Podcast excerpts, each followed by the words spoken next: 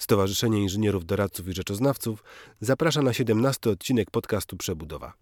To już drugi odcinek od napaści Rosji na Ukrainę. Nasza rzeczywistość, w tym ta zawodowa, już nigdy nie będzie taka sama. Jednak musimy pamiętać o zawodowym życiu bardziej niż kiedykolwiek wcześniej. Czeka nas wiele pracy i każdy niech wniesie do nowej rzeczywistości to, co wychodzi mu najlepiej. Pamiętając o tym, zapraszam na podcast, do którego zaprosiłem dwóch gości: Remigiusza Pyszka i Mateusza Buczkowskiego, którzy na co dzień pracują w firmie Software One. Software One udostępnia narzędzie do zarządzania firmą budowlaną M2. To narzędzie klasy ERP, ale zostało stworzone z myślą o zarządzaniu kontraktami budowlanymi. Wielu może zaskoczyć, że w naszej rozmowie o cyfryzacji budownictwa praktycznie nie pada hasło BIM. Zapraszam do wysłuchania dlaczego. Pierwszy głos zabiera Remigiusz Pyszka po moim wstępie. Podcast Przebudowa powstał po to, żeby opowiadać o budownictwie, docierać z przekazem dotyczącym branży budowlanej, problemów, technik, technologii do decydentów.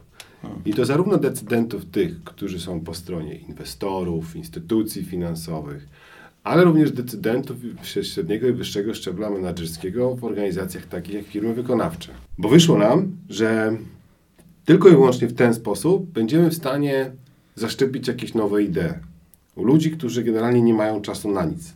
To są tak zarobieni, że oni nie mają czasu e, poczytać gazety, posłuchać czegoś nowego. I to doprowadza do sytuacji, w której e, po pierwsze sektor budowlany w Polsce nie poszukuje, nie inwestuje i z wielkim trudem niechętnie adoptuje ewentualnie technologie, które przychodzą z zachodu. Gdzieś to jest, mamy w Polsce więcej fast followersów niż trendsetterów, może tak. Tak, może to wynika z tego, że ludzie, którzy zajmują się sektorem, no ogólnie budowlanka jest takim sektorem, który wymaga doświadczenia. Tak? Tutaj nie wpuścisz kogoś nowego, który zacznie nagle e, zarządzać dużą firmą budowlaną i z sukcesem, bo zepsuje ten biznes. Nie może być ktoś, kto, kto nie zna się na tym, przynajmniej nie pracował gdzieś na szczeblach niższych e, i, i mhm. nie zarządzał tą brygadą czy, czy odcinkami bezpośrednio, żeby móc się żeby móc się e, wypowiadać wyżej, tak, i móc strategię robić. Natomiast ale z drugiej stąd strony się może brać to, że właśnie, tylko jeszcze dokończę, że stąd się może brać to, że mm, ten sektor powoli się rozwija z racji tego, że te osoby są ściśle związane z tymi procesami, które były wcześniej i one tylko racjonalizują to, co, to, co tak naprawdę było w ich zakresie. W momencie, kiedy już osiągną pewien sukces dotyczący tego i stwierdzają, że może tak być, tak, że stwierdzają, że to, co wcześniej było robione, jest już dobrze robione, możemy pójść dalej i możemy wejrzeć w przyszłość i popatrzeć sobie, co też moglibyśmy jeszcze prowadzić, jakie, jakie racjonalne rozwiązania prowadzić. I tutaj wchodzi wtedy IT. Ale to, co ja zauważam, to coraz więcej firm zatrudnia na niższych szczeblach, na kierowniczych szczeblach, które odpowiadają za innowacje właśnie i za transformację te, cyfrową. W tych dużych firmach pojawiają się stanowiska, które tak się nazywają. I to przychodzą osoby, które są osobami otwartymi, światłymi, które mają czas, bo de facto są dedykowane do tego, żeby poszukiwać tych informacji i wręcz mają za zadanie znaleźć rozwiązanie, które będzie wspierało informatyczne, e, procesy informatyczne w danej firmie i będzie racjonalizowało. Ale to mówisz chyba tylko o dwóch, trzech firmach na cały kraj. Nie. A o ilu? Nie, nie, więcej. Y, powiem Ci tak, że z tymi firmami wszystkimi, którymi się spotkaliśmy, to wszystkie te firmy mają takie działy. Albo to jest szef innowacji, albo to jest y, szef transformacji cyfrowej. Znaczy ja bym powiedział tak, że rzeczywiście y, nawet jeśli to jest większe grono, to jest ono jednak y, stosunkowo nieduże, patrząc na całą branżę i też patrząc na to zjawisko, o którym powiedziałeś, że, że te innowacje są wdrażane jednak dość opornie, można by to tak wręcz powiedzieć. Moim zdaniem to wynika mm, z wielu czynników, ale jednym z takich głównych jest to, że budownictwo jest jednak mimo wszystko bardzo złożonym procesem. Projekt budowlany, nawet jeśli to jest biurowiec, który mniej więcej wszyscy wiedzą, jak zbudować, ma konstrukcję, ma fundamenty, ma fasadę, ale jest to projekt pod wieloma względami unikalny. To są dziesiątki tysięcy elementów, które muszą być wbudowane w jakiejś tam kolejności. To jest, yy, i tu jest bardzo ważne, że to jest yy, grupa ludzi, która spotyka się na projekcie, yy, inwestor, e, konsultant typu, nie wiem, firma zarządzająca projektem, e, organiz organizująca przetarg, e, generalny wykonawca, który dobiera później podwykonawców. To jest grupa 50-100 osób, powiedzmy kadry menedżerskiej, inżynierskiej, która ci ludzie spotykają się na rok, dwa, żeby coś zbudować. E, niżej mamy jeszcze potem e, e, kierowników odcinków, mamy majstrów, mamy e, siły e, fizyczne już, które pracują na budowie. To też są osoby, które często dość szybko rotują i, i, i to są takie mm, projekty, które trwają właśnie, tak jak wspomniałem, rok, dwa, potem ci wszyscy ludzie zamykają projekt, rozjeżdżają się i w, rzadko kiedy w większym gronie znowu się kiedyś spotkają. Zrobić dokładnie to samo. Tak, przykład. tak. Albo I teraz- tych samych narzędzi. Tak? Tak, i Tak. teraz, i, i teraz y, porównajmy to nawet do coraz częściej y, wracającego i rozwijającego się coraz szybciej przemysłu prefabrykacji. Czy w ogóle jakichś fabryk takich, gdzie mamy hale, gdzie mamy maszyny na miejscu, gdzie mamy pracowników 100, 200, 300, ale oni coś składają na jakiejś linii produkcyjnej. Tam y, w takich powiedzmy bardziej laboratoryjnych warunkach, gdzie jest powtarzalny proces, to nie jest projekt, to jest proces, możemy dużo łatwiej zaprojektować krok po kroku, co się będzie działo, możemy łatwiej zaprojektować alternatywne scenariusze i co bardzo ważne, warto i bardziej opłaca się inwestować w szkolenia kadry w infrastrukturę. No jak mamy duże firmy, y, y, no dzisiaj znane, jedne z największych oczywiście, nie będę wymieniał nas, ale... Ale które- powiedzmy PKP. Y, Nie, miałem na myśli akurat Amazon. I, i, Myślałem, że mówisz o. I mamy, mamy logistykę, mamy, tam też jest tak, że dużo osób pracuje, pakuje te paczki, ale coraz częściej mają jakieś tablety, mają jakieś urządzenia, które pomagają im odszukać w wielkim magazynie te elementy, spakować. Roboty jakieś tam są, które Tak. pomagają to wszystko organizować. To wszystko moim zdaniem dużo szybciej, y, łatwiej zbilansować ekonomicznie, ponieważ E, Po pierwsze, tak jak wspomniałem, jest to w jakichś laboratoryjnych, powiedzmy, e, kontrolowanych warunkach pod dachem, w ogrzewanym pomieszczeniu. Jest to sekwencja procesów, a tutaj jednak znowu wracamy na tą brudną budowę w deszczu, gdzie zaczynamy kopać fundamenty, odkrywamy jakieś rzeczy, których tam miało nie być. Tak, e, i, i po drodze firmy się zmieniają, osoby się Dokładnie. zmieniają. To, to utrudnia tą innowację. I Czy, czy, czy budowlanka jest skazana na to, że będzie w zasadzie cały czas robiona tymi archaicznymi metodami i przez to będzie cały czas charakteryzowała się najniższą efektywnością pracy i tak dalej, jak sądzicie? Wiesz co, jeżeli Mateusz, chodzi o... Remi- Remigiusz. Technologia się rozwija. Mamy druk 3D, tak? Pokazuje się, że jesteśmy w stanie drukować małe elementy, e, jeżeli chodzi o, o drukowanie. Drukują się też, drukują ściany całe, jeżeli chodzi o cementowe. Mamy rozwijany projekt Herkules, gdzie jest robot do układania cegieł e, i tak dalej, i tak dalej. Niektórych czynności nie jesteśmy w stanie niestety zastąpić jakąś automatyką. Ale Remigiusz, ty poleciałeś w kosmos kompletnie. Ty mówisz mi teraz, teraz opowiadasz o robotach, które będą nam budowały, stawiały konstrukcje. To nie jest Tak? kosmos, to Czy- jest czy australijska opowiadasz- firma, która... Mhm. Ale czy opowiadasz o możliwościach technologicznych, które dziś już istnieją? To są technologie, które już istnieją. Druk To- 3D, jeżeli chodzi Mhm. o ściany cementowe i, i całe konstrukcje z cementu zrobione, które są drukowane po prostu zwyczajnie z projektu, to jest normalna rzecz, która się, którą się wykonuje. Natomiast mamy, musimy patrzeć na to z dwóch stron. Jedna strona to jest rozwiązania dla biura i kadry menedżerskiej i osób, które y, planują i organizują całą budowę. I tutaj jest szereg Mhm. rozwiązań, które istnieją i które można wdrożyć. To jest jedna część. Mhm. A druga część to mamy ten plac budowy, o którym Mateusz wcześniej wspominał. Ten brud, ten pod. Czyli te- całą technologię już budowania. Czyli tak, tą całą Mhm. technologię budowania, gdzie pewne elementy jesteśmy w stanie oczywiście już y, przetworzyć i, i zmienić trochę metodologię podejścia, ale niektórych prac nie jesteśmy w stanie, na dzień dzisiejszy technologicznie nie jesteśmy w stanie zastąpić. No zwyczajnie człowiek zrobi to lepiej, szybciej i sprawniej. Mhm. I tyle. Ale z, z tego, co mówisz, y, wynika, że czy przewidujesz, że tego typu rozwiązania upowszechnią się mniej więcej tak, jak 15 lat temu fanaberią była drukarka 3D i nowinką. Ja myślę, że tak. Ja myślę, że tak. Z racji tego, że drukarka 3D tak naprawdę ma teraz zastosowanie we wszystkim, nawet w żywności. Drukuje się żywność też.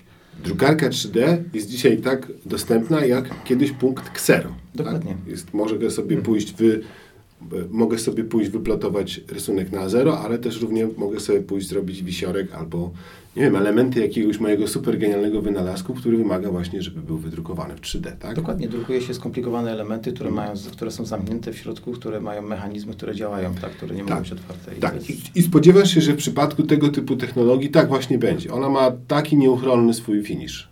Tak, jeżeli, y, Mhm. tylko że tak jak mówię, ona jest do zastosowania y, przy domkach, na dzień dzisiejszy przy domkach jednorodzinnych, może mieć zastosowanie, tak, bo to dopiero wchodzi. Natomiast pytanie, czy nie pójdą, czy ta technologia nie zostanie rozwinięta i nie pójdzie dalej, tak, czy nie będziemy Mhm. w stanie zastępować e, nie będą maszyny, które będą e, robiły, lały beton i tak dalej, bo Teraz mamy to, to skoordynowane, jest człowiek, mamy maszynę, ona wyrabia i, i zalewamy, tak? Mamy szalunki i wszystko to robimy jakby ręcznie, tak? Nie wiem, chyba, że coś się zmieniło, Mateusz, w technologii, o czym nie wiem. No, bywają różne rzeczy. Znaczy tak, no zdecydowanie mm, to wszystko y, dzieje się bardzo szybko i ten rozwój przyspiesza i ja też jestem przekonany, że pewne y, technologie, które dzisiaj wydają się kosmiczne, będą na wyciągnięcie ręki dużo szybciej niż nam się wydaje. Wracając jednak do, do Twojego początkowego pytania, mm, no to przed nami te najbliższych kilka trudnych lat i, i taka, te powiedzmy kosmiczne technologie według mnie mogą być y, na jakiś czas y, lekko przystopowane, ale zdecydowanie nawet w takich trudnych czasach jest przestrzeń i jest potrzeba innowacji.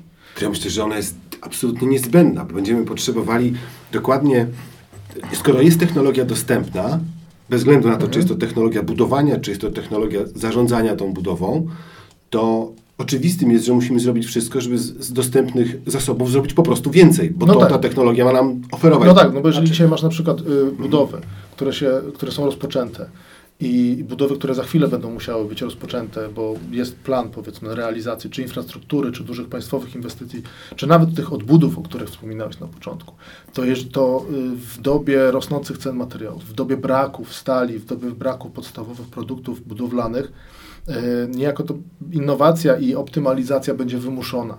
Bo tak. ktoś chce dokończyć budowę, którą już na przykład zaczął, no to musi zacząć e, próbować skończyć ją z materiałów, które są, a nie te, które były w mhm. projekcie. Jeżeli na przykład były słupy oświetleniowe e, ze stali, no to może na przykład słyszałem, że teraz częściej są zamieniane na kompozyty, tak, ponieważ to bardzo. można zrobić. To samo dotyczy zbroi. Tak, tak. pomówmy, pomówmy, pomówmy chwilę o Waszej działce, bo, bo do podcastu zaprosiłem Was jako ekspertów, ale Wy też reprezentujecie pewien specyficzny e, wycinek rynku, który wspiera właśnie od strony zarządczej z kolei firmy wykonawcze. Dobrze to nazwałem, czy coś pokręciłem? Tak, z punktu widzenia jakby planowania całego działania, zanim wejdziemy, a później koordynacji tego, tak. Reprezentujecie wykonaw- dostawcę oprogramowania. Tak. Powiedzcie dwa zdania, co, jakiego rodzaju jest to oprogramowanie, jak sami sobie je szufladkujecie. To jest oprogramowanie do zarządzania całym przedsiębiorstwem od momentu, kiedy tak naprawdę dostajemy zlecenie od inwestora i zapytanie dotyczące inwestycji. Musimy je skosztorysować, zaplanować działania, przewidzieć w czasie i odpowiedzieć w, w taki albo inny sposób odpowiedzieć do inwestora, przedstawić ofertę. To my tak naprawdę tym, nasze oprogramowanie wspomaga już na tym etapie, wspomaga całość działań. Później w momencie, kiedy przechodzimy dalej, to tak naprawdę my to nazywamy planuj, buduj i oddaj do realizacji E, oprogramowanie nie kończy się na tym, że, że przechodzimy przez wszystkie te etapy, łącznie z, łącznie z placem budowy i koordynacją zespołów na placu budowy, ale w momencie, kiedy oddajemy do użytkowania, to też nasze oprogramowanie też wspomaga te działania. Jeżeli firma ma... Sensie? E, z racji tego, że mamy facility management też. Okay. Czyli jest tam jakiś moduł do jest zarządzania. moduł do mhm. zarządzania mm -hmm. później już obiektami i do optymalizacji pracy tych obiektów i, i funkcjonowania.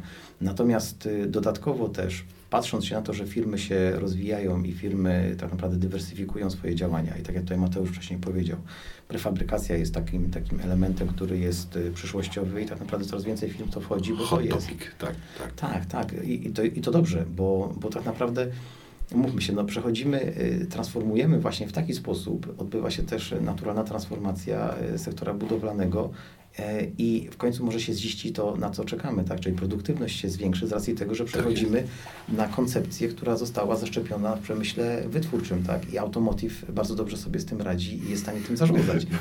To jest, to jest po prostu odwieczna tęsknota tych, którzy mają ekspertów z branży budowlanej, to jest patrzenie na różnicę wykresów wydajności pracy sektora automotive i budownictwa. No, znaczy najłatwiej się... Wkurza nas to, że, gorzej, że, jest, że jest gorzej niż rybołówstwo, czy, czy czy rolnictwo, tak? Znaczy rolnictwo jest gorsze, na, jest, jest na, na samym... Zależy gdzie oczywiście, tak, zależy gdzie, bo jest jeszcze, pamiętajmy, że ta krzywa dotycząca budownictwa ma też jeszcze wiele podkrzyw na różne branże, tak? Gdzie na przykład budownictwo liniowe, na przykład infrastruktury gazowej czy, czy ropociągów jest najmniej efektywne ze wszystkich możliwych, tak? Czyli powiedzmy tak. w ramach tu jest, tu jest jeszcze są podziały. To, co chciałbym powiedzieć, żeby, żeby źle mnie nie zrozumieć. Y, nie patrzyłbym się na, z tęsknotą na poszczególne branże i starał się robić tak, jak one robią. Z racji tego, że to jest błąd. Nigdy nie patrzmy nie na konkurencję, nigdy nie patrzmy na firmy i nie starajmy się kopiować rozwiązań rozwiązań z danych branż, czy, e, czy, czy, czy też od innych firm.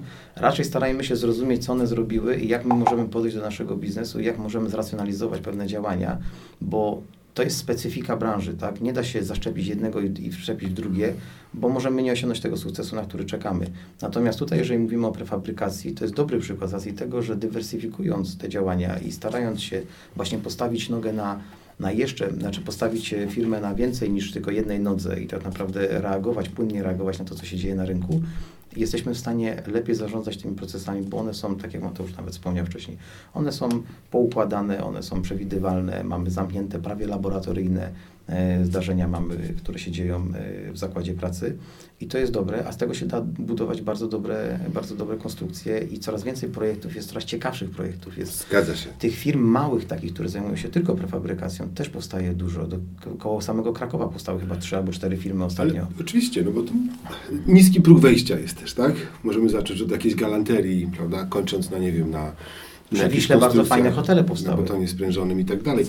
Jest tym bardziej zadziwiające, że generalnie większość chłopców bawi się w dzieciństwie klockami, prawda? I jakoś z, z tych, z tych z ograniczonej liczby form powstają niezwykle i nieograniczone wyobraźnią kompletnie formy. W związku z tym mogłoby się gdzieś tam wydawać, że jest to naturalny kierunek rozwoju. Tak, Ale natomiast chcę... jeszcze, tylko, jeszcze tylko powiem jeszcze jedną rzecz, to co wcześniej powiedzieliśmy odnośnie kryzysu. Kryzys jest zły, ale kryzys rodzi właśnie rozwiązania. Tak jest. E, zawsze jak jest kryzys, po tym kryzysie przychodzą nowe technologie, technologie się rozwijają szybciej, nowe pomysły w ogóle powstają z racji tego, że ludzie są zmuszeni do tego, żeby poszukiwać. Jeżeli nie jesteśmy zmuszeni do tego, poszukujemy w trybie ograniczonym. Natomiast w momencie, kiedy nam się pali i wali wszystko, automatycznie uruchamiamy zasoby, dodatkowe zasoby, które są w stanie wynaleźć nam rozwiązania i właśnie zastąpy, zastępywać, czy będziemy to zastępowali stal innym materiałem, kompozytem, czy będziemy tak naprawdę w ogóle patrzyli inaczej na konstruowanie niektórych elementów, czy będziemy tak jak, znowu się odniosę do automotive, ale tam programy do, e, do projektowania różnych elementów, które są wewnątrz wszczepiane w samochód, do samochodu też optymalizują użycie materiału, który jest wykorzystywany. No, I na tym to tak. polega, bo ponieważ jeżeli mamy ograniczone zasoby, to nie musimy tak samo projektować elementu, żeby miał tą samą wytrzymałość. Mamy programy do, do obliczeń MES, możemy całkowicie inaczej podejść w ogóle do, do, do konstruowania. Tak tak nie, ma, nie ma takiej potrzeby, żeby konstruować, żeby wylewać, e, nie wiem, e, słup, żeby w pełni wylać, możemy go inaczej skonstruować, tak? Wszystko polega na, na zasoby są zawsze ograniczone. Nigdy nie było tak, że zasoby były nieograniczone. Zas za ograniczoność zasobów powoduje, że powinniśmy patrzeć i powinniśmy inaczej trochę konstruować wszystkie rzeczy, którymi się zajmujemy. To tak tylko w tym temacie chciałem Nie, to, jest, to był bardzo ważny wątek. To jest bardzo ważny wątek, bo on dotyczy też między innymi tego, że możemy wykorzystać nowoczesne narzędzia, e, żeby działały sprawniej niż ludzka pomysłowość, bo komputery są w stanie na podstawie, nie wiem, algorytmów genetycznych lub jakimiś innymi, czy, czy, czy na podstawie jakiejś wyćwiczonej sieci neuronowej, znaleźć rozwiązania, które dla nas, które nam zajęłyby albo za dużo czasu, albo byłyby zwyczajnie nie do dostrzeżenia, prawda, ze względu na ograniczenia ludzkiej percepcji, prawda, one są w stanie to zrobić. E, teraz mam takie pytanie, czy wasze oprogramowanie, czy, czy, czy, czy software, którym się zajmujecie, który produkujecie i sprzedajecie wykonawcom, to jest coś, co można nazwać ERP, czy to jest raczej Contract Management Software? Co to jest? Jak to, czy w ogóle, czy, czy gubimy już te podziały i w zasadzie dzisiaj trudno jest... Y, ja osobiście uważam, że te podziały gdzieś tam się zacierają, tak? I trudno nazwać tego typu wasze oprogramowanie ERP, choć wiele osób uznałoby, że to jest cały czas mm, Enterprise Resource Planning. Tak, no często jesteśmy właśnie w tym kierunku, że tak powiem, szufladkowani. Ja się od tego jakoś tak osobiście nie odżegnuję w 100%, mm -hmm. bo mhm. rzeczywiście no, jest to takie rozwiązanie wertykalne, y, dedykowane typowo dla zarządzania mm, nawet nie procesem budowlanym, ale całym procesem inwestycyjnym, bym powiedział. Czyli za pomocą tych rozwiązań generalnie zarządzam przedsiębiorstwem, ale w jestem w stanie zarządzać nim pod kątem projektów, które, które właśnie kontraktów, które zawieram. Tak? tak, i to, co jest bardzo istotne, to my nie jesteśmy rozwiązaniem, które jest dedykowane do stricte zarządzania samymi projektami, tylko właśnie mamy, na, mamy y, możliwość y, y, zarządzania skutecznego poszczególnymi projektami w portfelu danej Mhm, organizacji, ale co bardzo istotne jest, nas, na, na, na, jest taka warstwa na samym wierzchu, która pozwala scalać te wszystkie projekty. Okej. Jest taka warstwa enterprise, która pozwala zarządzać też przepływami informacji pomiędzy tymi projektami, czy bilansować zasoby pomiędzy tymi projektami. Więc Mhm. nie dość, że łatwiej e, nam kontrolować i, i mieć bardzo precyzyjną wiedzę odnośnie sta, stanu danego poszczególnego projektu, to możemy patrzeć też na całe grupy, portfele, działy, czy też na ostateczny wynik całego przedsiębiorstwa. Mhm. Czyli ja jako powiedzmy członek zarządu, dyrektor wykonawczy mam e, jakiś, e, mam jakiś swój, nie chcę powiedzieć pana, ale mam oczywiście swoje uprawnienia do tego, żeby zobaczyć, co się w danej chwili dzieje w moim przedsiębiorstwie, tak? Jak najbardziej. E, Jak i- najbardziej. I to jest tak, że też tutaj, dodając jeszcze do Mateusza, y, pełni narzędzie jeszcze pełni funkcję komunikacyjną, tak, poprawy komunikacji, z racji tego, że komunikacja jest sprowadzana do platformy, czyli jakby unikamy tych wąskich gardeł, Tak. które mogą się... Rem, mogą o, to, być. o to chciałem zapytać za chwilę, dobra? Bo to jest, Mhm. bo to jest jeszcze, to jest kolejne pytanie, czyli bo, bo wiele osób, e, decydentów z firm budowlanych, ale też często inwestorów, jak słyszało naszą taką rozmowę, zarządu bardzo często, to niestety nie miałoby bladego pojęcia, o czym w ogóle rozmawiamy, tak? To jest, to jest taki, moje pytanie jest takie, jak przekonać decydentów, zarządy firm, spółek, tak, do tego, żeby zaangażowały się, kupiły jedną czy drugą technologię. Rozumiem, że na przykład Aconex jest waszym, e, Oracle jest waszym konkurentem, tak? Na Znaczy, przykład. jeżeli weźmiemy narzędzia, które są rozczłonkowane, narzędzia niepołączone, nie dające efektu synergii, to tak naprawdę, jeżeli będziemy patrzyli dział po dziale, funkcjonalność po funkcjonalności, to znajdziesz rozwiązanie. Ale jeżeli popatrzymy się na rozwiązania, Okej. które są połączone jak ogniwo, które naprawdę dają ten efekt, które y, dają wymierny skutek od początku do końca, wszystkie jednostki, które są sprzężone z tym, z tym oprogramowaniem, czy też oprogramowanie, z którym wymieniamy dane, ponieważ to jest ta też dodatkowa funkcjonalność i przewaga, że my wymieniamy dane z oprogramowaniem, które już funkcjonuje w firmie i karmimy platformę, dając odpowiedzi zarządowi do podejmowania decyzji. To- To jest, to, jest, to, jest, to jest właściwie po trosze odpowiedziałeś mi na moje pytanie. Wyobraź sobie, że rozmawiamy z kimś z zarządu, tak, kto będzie musiał sam podjąć jakąś decyzję, tak, miałby podjąć sam jakąś decyzję o, o zwiększeniu no, transformacji, o, transfor- o de facto o transformacji cyfrowej. Tak? I, I ty mu dajesz takie argumenty. On nie jest w stanie odróżnić jednych od drugich argumentów. Ty mówisz o rozczłonkowaniu, o, o, o tym, że to działa w pakiecie, że tam że są jakieś oddzielne narzędzia, które działają jakoś jak zatomizowane, jako oddzielne i to jest niepołączone. On nie ma bladego pojęcia, o czym ty mówisz. Dajmy przykład. Mogę podać przykład. Ile pięter ma tutaj ten budynek, w którym siedzimy? No ze cztery chyba. Dobrze. Co się dzieje na czwartym piętrze obecnie? Zarząd. Ale co się dzieje teraz? Ludzie parzą kawę, mają jakieś spotkania. Wyobrażam sobie. Wyobrażasz sobie. Ale nie E, właśnie. To wyobraź sobie, że na platformie kliknąłbyś jeden guzik i byś wiedział. Poczekaj. To nie jest to pytanie. Bo ja nie, ja nie musisz przekonywać. Ja właśnie, Nie wiem, tylko właśnie- To, to ja może spróbuję, y, bo to jest coś, co z moich obserwacji też jest dość częstą kwestią. Wyobraźmy sobie e, właśnie właściciela czy prezesa zarządu No. przedsiębiorstwa średniej, No. y, średniej wielkości lub większych i dostęp do informacji. Oczywiście są różne raporty, są różne Tak to spotkania. dzisiaj. Tak to działa dzisiaj. Ale założę się, że większość Panie osób- Januszu, ja po prostu potrzebuję mieć, dzwonię do swojego dyrektora, ja potrzebuję mieć na jutro ten Tak. i ten raport. To muszę, Tak, nie, właśnie. na jutro on- nie, na środę on- będzie. I on, I on zadzwoni, pan dyrektor, do swojego kierownika, No. kierownik za- zadzwoni do swojego Dzisiaj inżyniera. się tak dzieje. Na środę będzie, po drodze jest głuchy telefon. W środę I dzwoni, że będzie w czwartek. ja, ja, ja jestem przekonany, że wiele osób, które nas słucha, y, które właśnie mają tego typu odpowiedzialności w, w swojej pracy, ma poczucie, że ta kontrola jest trochę jak z gumy. Mhm. Że y, pytasz, są odpowiedzi, ale tak przez ten głuchy telefon, przez ten y, cały łańcuszek, który gdzieś po drodze się dzieje, te informacje się rozpraszają, są wypaczane. Y, Ludzie to potrafią się pomylić. Tak, po, pomylić Mhm. na, na, na tym slajdzie w PowerPoincie będzie nieaktualna informacja. Posiadając rozwiązania chmurowe, które powodują to, że wszyscy pracują właściwie w ten sam sposób, tylko wszyscy pracują w jednym miejscu. Jak ktoś robił kiedyś y, tabelę w Excelu, to robi ją teraz w, w naszym rozwiązaniu. Jeśli ktoś robił harmonogram w MS Projectie, może go robić w naszym rozwiązaniu. Robi to samo, w zasadzie interfejs graficzny jest w wielu aspektach nawet podobny, jest po krótkim przeszkoleniu te osoby na budowach, przechodząc tabletem, spisując postępy robót, po pewnym przeszkoleniu oni wykonują te same prace i, i jakby firma działa w ten sam sposób, ale efekt jest taki, że nie trzeba wykonywać telefonu dyrektora, tylko otwieram sobie planszę i jeśli inżynier na ostatniej budowie w Rzeszowie czy w Szczecinie przejdzie się po budowie, zrobi postęp harmonogramu, to jak on kliknie Enter, to ja to widzę. Do... I to, jest, I to jest właśnie ważne, że wszyscy widzą w tym samym czasie, w którym powstaje informacja, widzą, mają dostęp do tej informacji, mogą ją już wykorzystywać.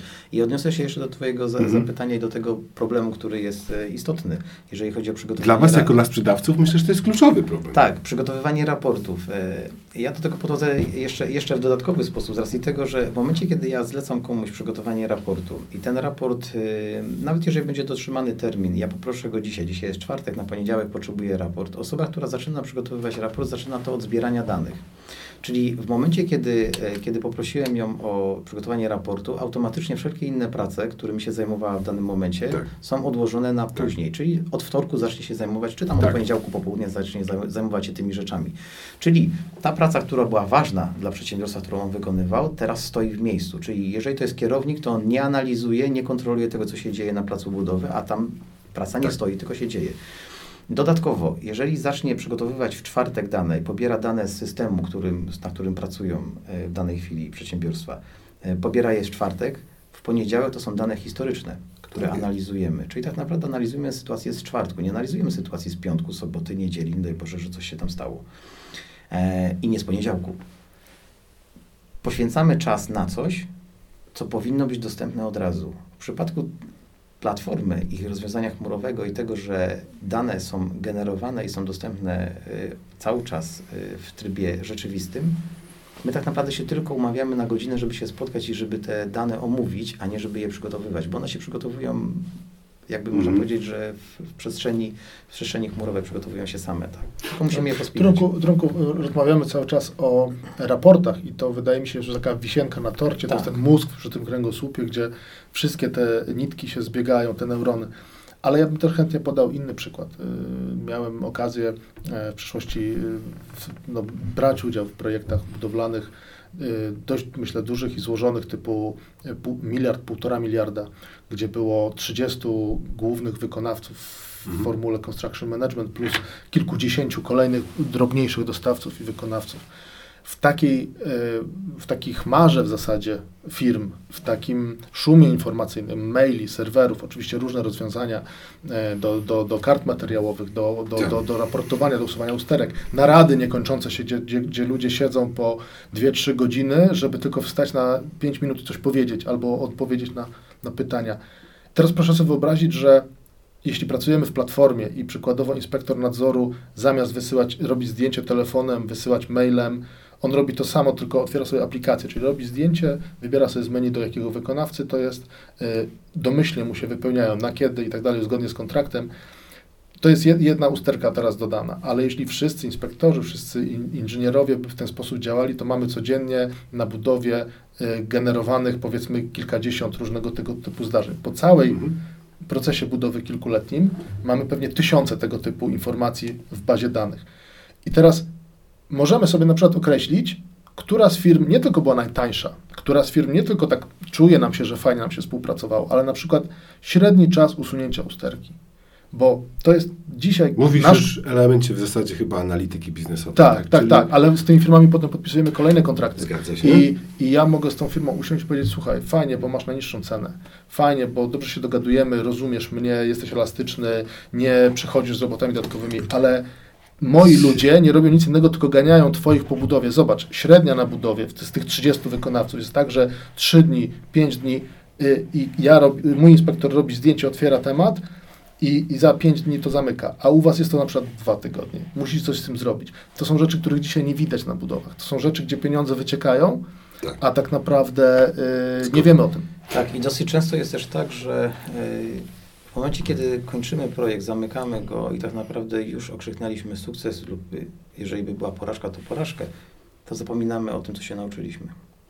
bo nie Tak. archiwizujemy tych danych i nie wykorzystujemy ich do dalszego, dalszego przetwarzania. W platformie to się odbywa automatycznie, czyli automatycznie korzystamy z dobrodziejstwa tego, co się nauczyliśmy. Znaczy rozumiem, że jak masz e, niewy, niewykwalifikowanego pracownika, to on te dane może zignorować, tak? Nie zmusisz, czy nie zmusisz systemu, żeby sam przeanalizował twoje dane. Musisz chcieć je wyciągnąć. Bo to, jest, bo to nie tylko narzędzie ci daje, musisz, masz też kulturę pracy, tak? Znaczy masz ludzi, Tak, którzy świadomie kulturę- podejmują decyzje. Tak, kulturę pracy trzeba wytworzyć. To zawsze jest. Zawsze jest tak, że musimy, musimy kogoś nauczyć, jak powinien e, używać danego, danego narzędzia niezależnie. Najlepsze, nawet najlepsze narzędzie w, w rękach ignoranta nie będzie działało. Dokładnie. Bo zwyczajnie się nie uruchomi. Jak to się mówi e, w biznesie, e, mail mi się nie otwierał, tak? Albo dziwne, bo u mnie działa. Tak, tak, dziwnie, bo u mnie działa, dokładnie. Próbowałeś wyłączyć i włączyć? To, to kolejne. Tak. I dlatego też y, tutaj bardziej chodzi o to, że mm, raportowanie to tutaj raportowanie jest proste, bo tutaj ustawiamy automaty i tutaj nikt nie musi się nad tym skupiać codziennie, nie musi tych raportów tworzyć. Po prostu raporty przychodzą ci na maila, raporty są po prostu dostępne cały czas. E, dlatego tu też, ale bardziej patrzę na tym, że w momencie, kiedy zamykamy projekt, mamy szereg zdarzeń i tak naprawdę historię, z której warto wyciągać wnioski i system umożliwia to wyciąganie wniosków. Umożliwia też zastosowanie, jeżeli posługiwaliśmy się jakimś szablonem pracy, przepływem tej pracy, decyzyjnym przepływem, e, podejmowanie, mieliśmy ustalony jakiś szablon decyzyjny, który, który wykorzystywaliśmy i przepływu dokumentów, to możemy łatwo stwierdzić, czy to zdało egzamin, czy nie Mhm. i poprawić to, wprowadzając nowe parametry do systemu i, i przy nowym projekcie realizując to inaczej, ponieważ nauczyliśmy Tak. się na błędach. To ciekawe, bo a powiedzcie, bo akurat nigdy nie zastanawiałem się nad tym, ale teraz przyszło mi to do głowy. Bo w pewnym sensie m, takie narzędzie jak wasze, e, to które sprzedajecie, no, musi wymuszać jakąś, jakąś logikę interwencji, jakąś metodykę pracy, tak? Że najpierw projektujemy, a potem wykonujemy, że nie, nie, nie, nie przystępujemy do tych dwóch procesów równolegle, choć, choć, choć Niekoniecznie. I to jest często, y, często bym powiedział takie pierwsze, naturalne moim zdaniem, ale jednak błędne założenie, że jak już wepchniemy to wszystko w te tabelki, to budowa mm, to jest jednak ten twór właśnie taki y, n- nie do końca do, dookreślony i to się nie da wszystko tak ładnie uporządkować, bo wszyscy wiemy, że powinno być najpierw pozwolenie, e, tam dokumentacja projekt, budowlany, potem pozwolenia, potem dokumentacja wykonawcza, przetarg i tak dalej, a wiemy, że praktyka często jest tak, że zaczynamy od zaczynamy budować. na budowie, Potem dopisuje Tak. dolewia się kwity na przetarg, a na samym końcu czekamy na zryj. Tak, ale te rozwiązania to przewidują i też jesteśmy w stanie mm, skonfigurować te procesy i robić wyjątki albo dla wszystkich, albo, że tak powiem, taką, e, takiego super użytkownika, który jest w stanie na przykład dopuszczać takie wyjątki. To, to wszystko jest przewidziane. Jeśli jest protokół przerobowy, to nie jest tak, że jest jedna e, komórka, jaką wartość uzgodniono z, z wykonawcą w danym miesiącu, tylko na przykład mogą być trzy albo cztery. Ile zgłosił wykonawca, ile zaakceptował Mhm. inspektor, ile zaakceptował kierownik kontraktu i na czym de facto stanęło. Powiedzcie teraz tak, takie rozwiązania jak się sprzedaje e, dla osób starszej daty, to możemy sobie wyobrazić, że jest to jakieś, nie wiem, pudełko, czy pakiet rozwiązań, Mhm. tak? Czy to jest, instaluję sobie ten software. No oczywiście... Czy nie instalujemy, to no, jest jedna Samemu rzecz. się robi, tak. No, po pierwsze jest to opracowane. Logujemy się tylko. Wasze rozwiązanie działa całkowicie w chmurze, wymaga jakiegoś, roz- jakiegoś zainstalowania jakiegoś software'u dodatkowego? Całkowicie działa w chmurze. To tylko Czyli- przeglądarka. Czyli tylko przegląda, czyli do zarządzania przedsiębiorstwem budowlanym yy, wystarczy przeglądarka. No i dostęp do internetu. dostęp do internetu, tak. co jest dość oczywiste. E, czy to jest tak, że za jedną, czy że, za, że jest jeden pakiet, za który się płaci, ma się dostęp do wszystkich funkcjonalności? Takie to jest rozwiązanie? Mamy różne podejścia. Można... Nie chciałbym jakoś specjalnie, Tak, nie chciałbym tak. specjalnie reklamować Was, bo nie o to chodzi, bo tu są, bo tu są Chodzi o to, że my wiele modeli. do, każdego, do każdego przedsiębiorstwa podchodzimy indywidualnie. E, Co to znaczy, że podchodzicie indywidualnie? Czy innymi słowy, bo, czy inaczej indywidualnie w Niemczech, inaczej w Polsce, inaczej w Nie, Czechach, ze na względu całym na... świecie. Nie, na całym świecie podchodzimy tak samo, ale y, mamy pewną elastyczność, jeżeli chodzi o możliwość dostarczania. Nie każde przedsiębiorstwo potrzebuje całej platformy i nigdy tak nie ma, że tutaj Mhm. odniosę się do, do moich wczorajszych słów. Transformacja to jest ewolucja, a nie rewolucja. Czyli nie wprowadzamy rozwiązania na siłę, nie wyważamy, nie wyrzucamy wszystkiego, co przedsiębiorstwo do tej pory robiło, tylko tak naprawdę zaszczepiamy lepsze rozwiązanie, albo inaczej, skuteczniejsze rozwiązanie tam, gdzie jest to potrzebne. Czyli najpierw identyfikujemy miejsca, w których powinniśmy to zrobić, a potem patrzymy na całe dobrodziejstwo platformy, a jest tego tam dużo, jeżeli chodzi o funkcjonalność. Patrzymy się, co powinniśmy zrobić w pierwszym, drugim, trzecim kroku i możemy oczywiście albo dostarczyć klientowi rozwiązanie w opcji pełnej, Czyli pokazać mu na ekranie kup to, Znaczy, w, pewny, w pewnej opcji to jest, kupujesz wszystko, masz dostęp do wszystkiego, ale możemy dalej sobie zaprogramować sobie kroki, w których będziesz y, angażował poszczególne jednostki, poszczególne oddziały, czy... czy bo to- Procesy. tak, procesy, bo to trzeba sobie, trzeba, trzeba sobie odpowiedzieć na pytanie i my z klientem razem siadając odpowiadamy na pytanie, czy to będzie dotyczyło jednego procesu, czy to będzie dotyczyło działu, czy planujemy sobie stopniowo wejście, z racji tego, że każdy klient jest inny, ma inne potrzeby i inaczej reaguje, ma inną kadrę też, która reaguje, bo Tak też to jest. jest Zarządzanie zmianą jest bardzo wrażliwym i, i ciężkim tematem, który trzeba przeprowadzić skutecznie, ale i mądrze. Nie należy na siłę czegoś robić, bo tak naprawdę sfrustrujemy tylko pracowników, a że się czegoś nie da zrobić, to bardzo łatwo udowodnić. Tak po prostu zwyczajnie się nie będzie dało.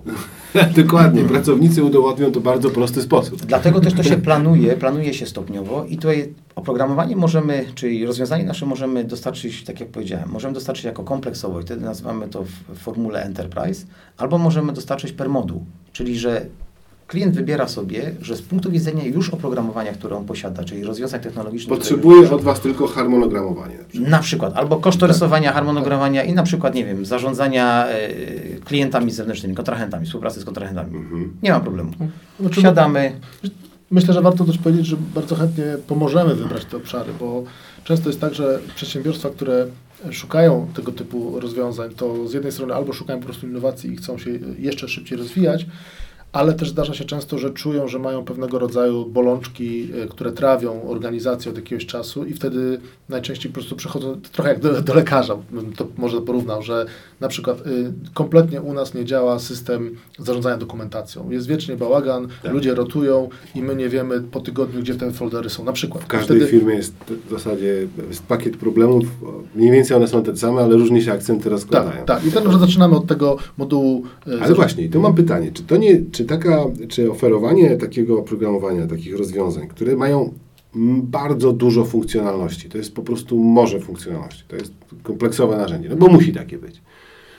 Nie powinno zaczynać się od fazy analizy, coś na kształt due diligence, że przychodzimy ale to i właśnie po- robimy. Właśnie tak. To, to właśnie audytu, tak to. To właśnie robimy. analizy niedoborów. E, robimy, po pierwsze, najpierw spotykamy A się jak, przepraszam, jedno pytanie, jak Wam udaje się do tego namówić klienta, tak? Bo w moich relacjach z, klient, z klientami, z, z firmami, że kiedy nie zapytani, to nie jest tak, że on Ci od razu powie, słuchaj, u mnie nie domaga to i to. Nie, u mnie jest wszystko super. Mam najlepsze działy. R&D, mam najlepszych e, kosztorysantów, najlepsze, najdroższe oprogramowanie, które kupiłem do tego. W BIMie jesteśmy jeszcze lepsi niż cała reszta.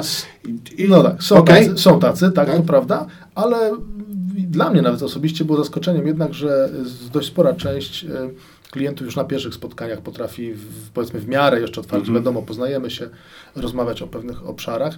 I oczywiście, tak jak Remik już wspomniał, że jest to proces wielotygodniowy, często nawet wielomiesięcznych, tych wstępnych spotkań, gdzie my się poznajemy, gdzie my poznajemy działy, gdzie y, przygotowujemy wspólne warsztaty, na przykład dwa, trzy dni spędzamy wspólnie i robimy To jest, wirtualny jak projekt. to się dzieje? Bo przepraszam, to że pytam o kuchnię. Py- Przepraszam, pytam o kuchnię, bo to jest inwestycja z Waszej strony. Tak? Przyjechać z zespołem ekspertów, którzy dokonują te, te analizy, Hmm. dokonują tego, tej diagnozy sytuacji. Tak? Ale klient tak samo poświęca ten czas. To jest jakby, to jest współpraca. A kto za to płaci? Ej, ten my, etap? wszyscy, my wszyscy płacimy, ponosimy ten koszt, bo klient y, udostępniając nam swój Mhm. kalendarz y, i swój czas antenowy, który, który my zabieramy klientowi, tak samo ponosi ten Okej. koszt y, i my tak samo ponosimy. To jest coś, co, co ja bym nazwał, że nie da się wprowadzić rozwiązania tak, tak dobrego rozwiązania, które rozwiązuje wiele problemów, y, poprzez tylko zaprezentowanie krótkie, przez godzinę zaprezentowanie go do, do zarządu i powiedzenie, słuchajcie, rozwiążemy wam takie i takie rzeczy. Nie, to by było zbyt pyszne, y, żeby, żeby tak do tego podchodzić i, i aroganckie. Natomiast tutaj nasze spotkania mają na celu, my zgłębiamy. Z każdym spotkaniem to nie są spotkania, które są cały czas takie same, że przychodzimy, rozmawiamy i jakieś Startujecie wnioski. za każdym z innego poziomu już. Tak.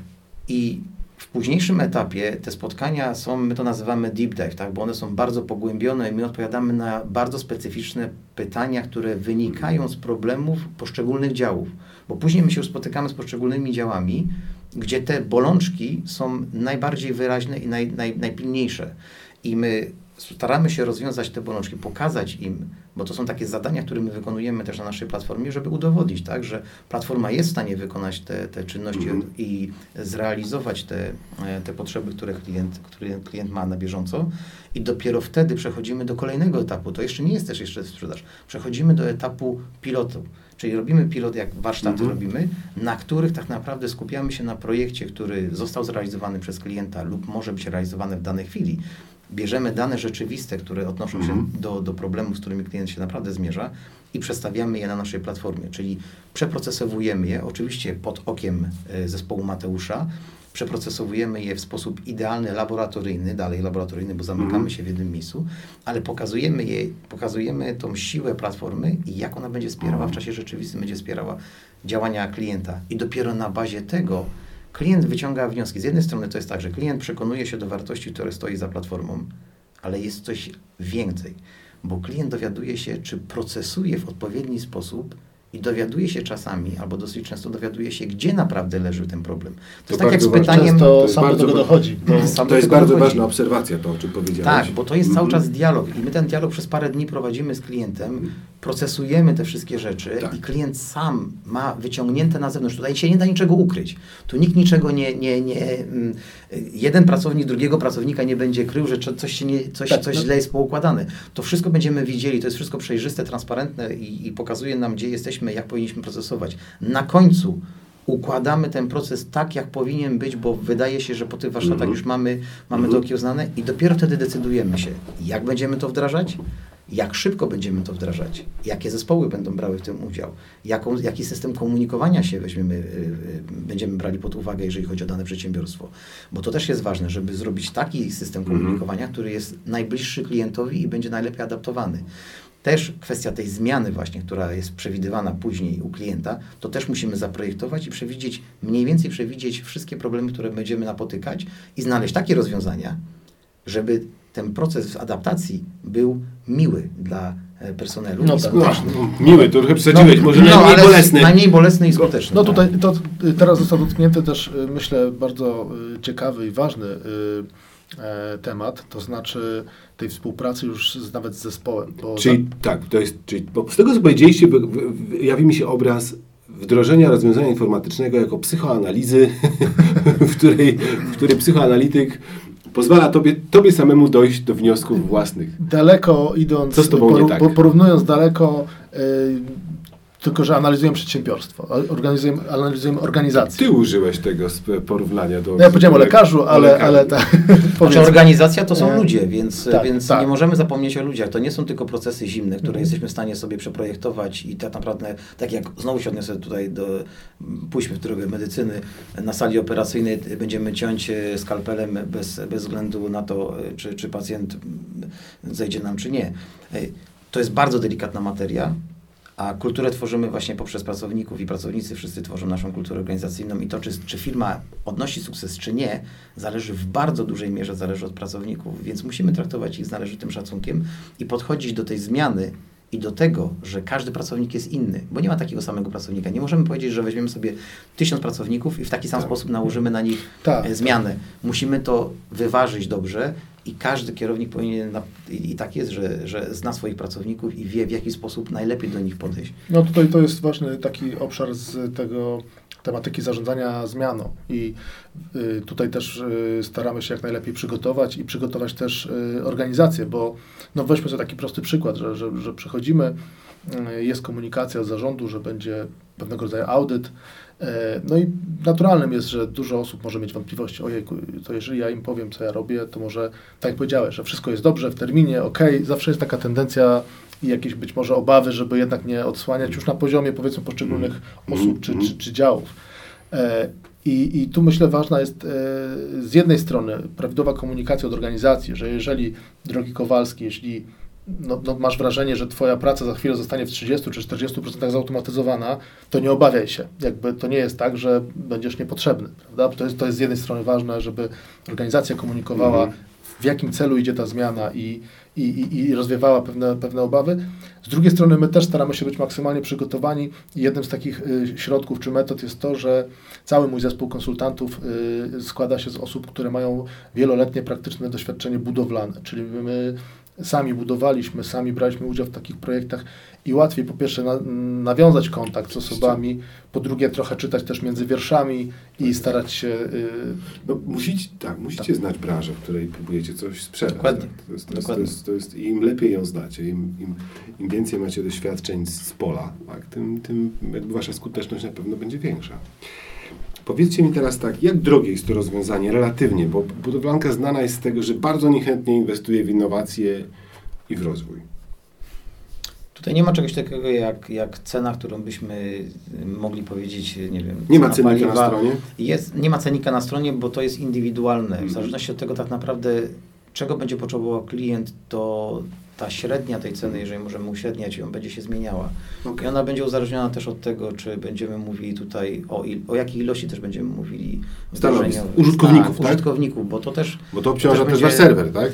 Nie, nie, to nie chodzi o obciążenie serwera, bo jeżeli potrzebne jest więcej, to po prostu zwyczajnie większa przestrzeń będzie, tak? A wy jesteście, z ciekawości pytam, technologicznej, macie własne serwery, czy to jest wszystko gdzieś tak jak, e, tak jak Autodesk już się tam splątał, zdaje się, z AWS-em, tak? Czy, czy...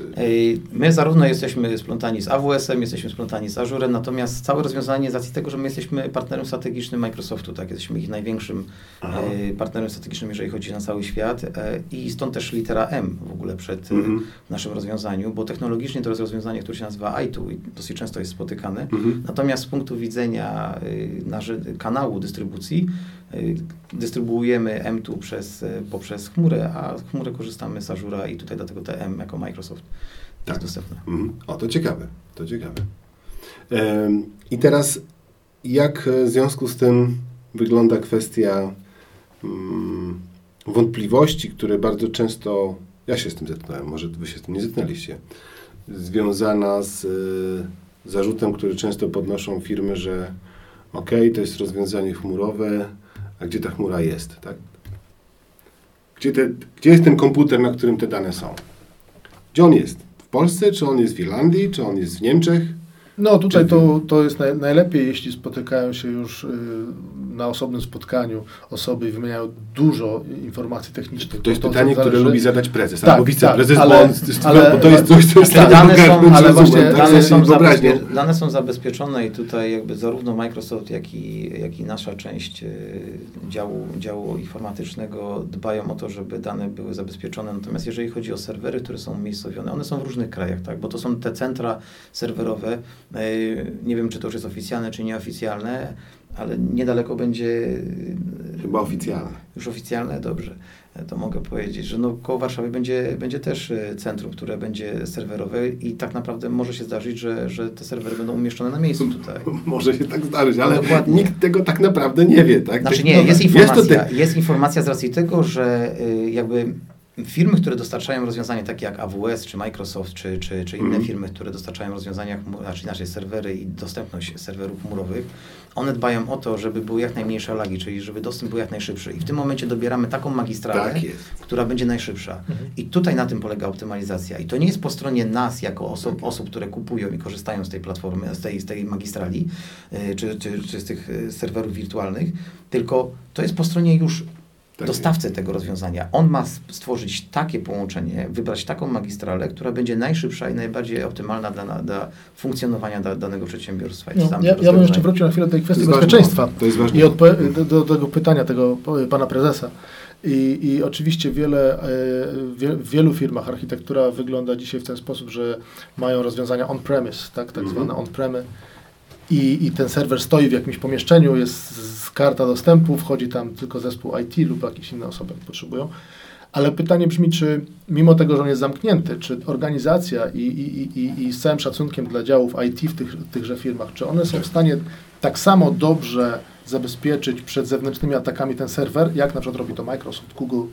No tutaj, e, a tutaj no, intuicyjnie wydaje się, że może być to trudniejsze dla lokalnego zespołu IT być no, na czasie, jeżeli chodzi o cały czas, i zarówno jeżeli chodzi o zagrożenia, jak i z metody walki, czy też bronienia się przed nimi. Dokładnie tak. To gdzieś intuicyjnie się wydaje oczywiste, tak? natomiast to nie, oczywiście nie osłabia zapału szefów tych działów IT do tego, żeby bronić serwerowni, pomieszczenia serwerowni jak niepodległości. To trzeba też zrozumieć, Mhm, wydaje mi oczywiście, się, tak? tak. I myślę, że żadna firma nie zrezygnuje też tak. No, No i tu wracamy do tego zarządzania prawda, i tych że jeżeli dopiero co zainwestowali, tak? Jeżeli nastąpiła inwestycja, gdzie, gdzie powstała duża serwerownia i jakby Mhm. nastąpił pewien krok, tak? E, Firma zrobiła pewien krok, ale zrobiła e, inwestując w fizyczne urządzenia, to tak naprawdę będzie zainteresowana, żeby na tych fizycznych Jasne. urządzeniach postawić coś.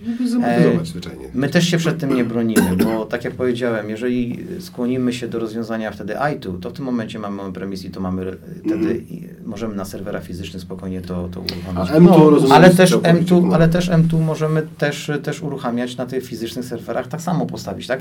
Oczywiście jest to więcej pracy z racji tego, że tutaj kwestia poustawiania VPN-ów i tak dalej, i tak dalej, tych dostępów jest jakby bardziej żmudna i tutaj muszą się spotkać dwie strony, czyli Ale IT jest- z naszej strony i z Ale tamtej, ale jest technologicznie wykonalne. No, Tak. warto wspomnieć, że jest też grupa klientów, która nie ma innego wyjścia, bo są to sektory, które z natury swojej rzeczy Dokładnie. nie mogą. Miło, że o tym wspomniałeś, bo chciałem zapytać. Właśnie.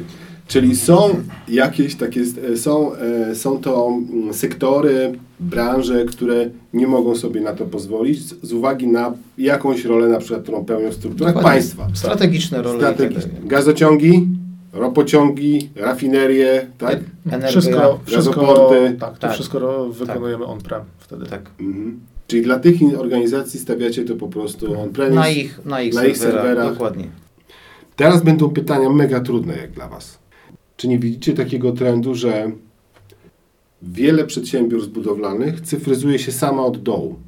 Z racji tego, że a. Narzędzia tego typu jak Wasze są bardzo drogie, bądź taka jest powszechna percepcja, zresztą mega drogie, w związku z tym radzą sobie naokoło. I dopóki był to Excel i Word, to tak działało jak dzisiaj, tak? Ale z chwilą, kiedy pojawiają się już dostępne rozwiązania chmurowe w ramach tych pakietów, czy to mówimy o Google'ach, czy, czy, czy, czy o pro, produktach Microsoftu, no to tą robotę już można sobie w jakiś sposób naprawdę nieźle zorganizować.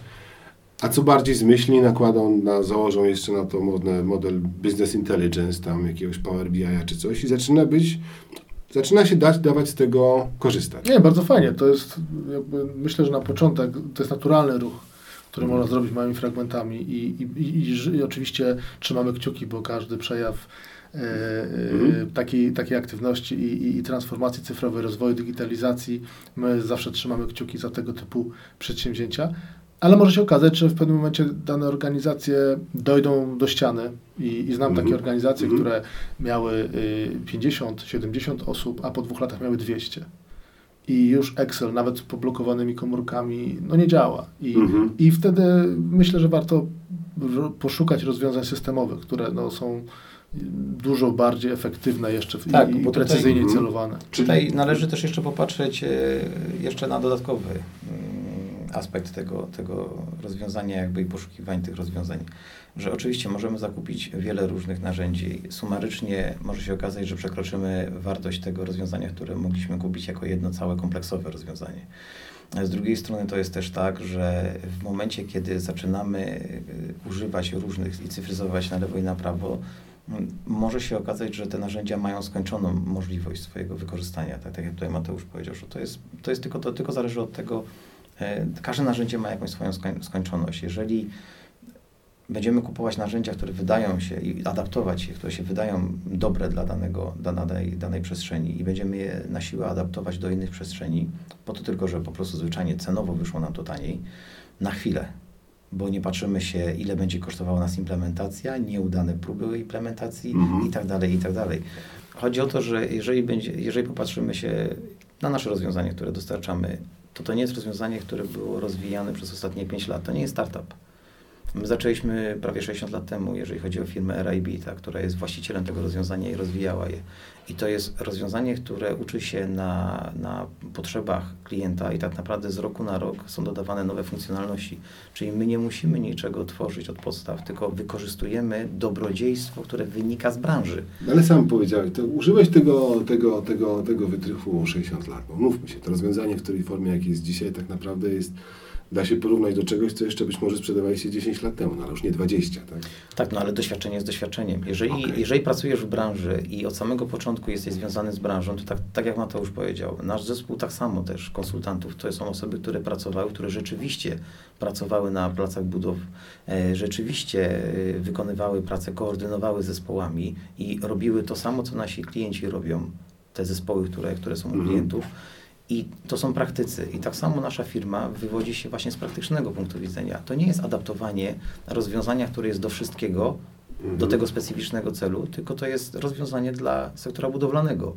I tu należy popatrzeć, czy będziemy porównywać jabłka z jabłkami, czy porównujemy jabłka ze śliwką, z gruszką i z jakimiś innymi. Twoje poruszenie jest bardzo słuszne, ponieważ ja specjalnie Was zaatakowałem, bo obserwuję takie trendy, które dzieją się na zachodzie, więc one teraz do nas też pewnie jakoś przyjdą, tak? E, I to jest e, dla mnie wyraźny przekaz, który czytam w ten sposób. Gdyby te narzędzia były tańsze, to pewnie wykorzystywano by je szerzej. Zrobię, tu jest Zarobią na siebie. Tak. teraz, ale teraz, wiesz, to jest, ale to jest trochę tak, jak też e, Microsoft zmienił politykę, tak? I, i okazuje się, że obniżenie, obniżenie kosztów jakiegoś abonamentu powoduje, że ono jest tańsze, ale przychody są wyższe za, samego faktu i, i, i doświadczenia firmy jest wyższe, tak? I bo jest, wzrasta ilość użytkowników, feedback wzrasta i tak dalej, obrót. W związku z tym gdzieś tutaj e, mm, zastanawiam się, czy nie dochodzi do takiego zjawiska, że że przez to, że te narzędzia są drogie, powsze, wiedza powszechna jest, że one są drogie. Wy twierdzicie, że one się zwracają, tak? Ale powszechna wiedza jest, że jest drogie. Wspiera mnie, wspierają mnie badania, że firmy nie chcą inwestować w, generalnie w nowoczesne rozwiązania i, i, w, i w rozwój. W związku z tym no, dochodzi do takiej sytuacji, że okej, one są drogie, w związku z tym rynek w naturalny sposób szuka tańszych rozwiązań, tak? I czy gdzieś tutaj nie doszło do tego, No tak, ale wtedy w myśl e, powiedzenia ogólnego, co, co tanie, to drogie, Tak. tak, e, tak naprawdę dochodzimy do, do pewnego, w pewnym momencie dochodzimy do mm, takiego przekonania, albo inaczej, do takich wniosków, że przepłaciliśmy rozwiąza- używając rozwiązań, które, które nie były do tego dedykowane, bo tak jak mówię, każde rozwiązanie, które weźmiemy, które nie jest dedykowane do wykonywania pewnych działań, będzie wymagało dodatkowego wsparcia. Czyli jedno narzędzie będzie pociągało drugie narzędzie i tak naprawdę będziemy musieli i dalej będziemy mówili o czymś, co się nazywa narzędzie rozczłonkowane.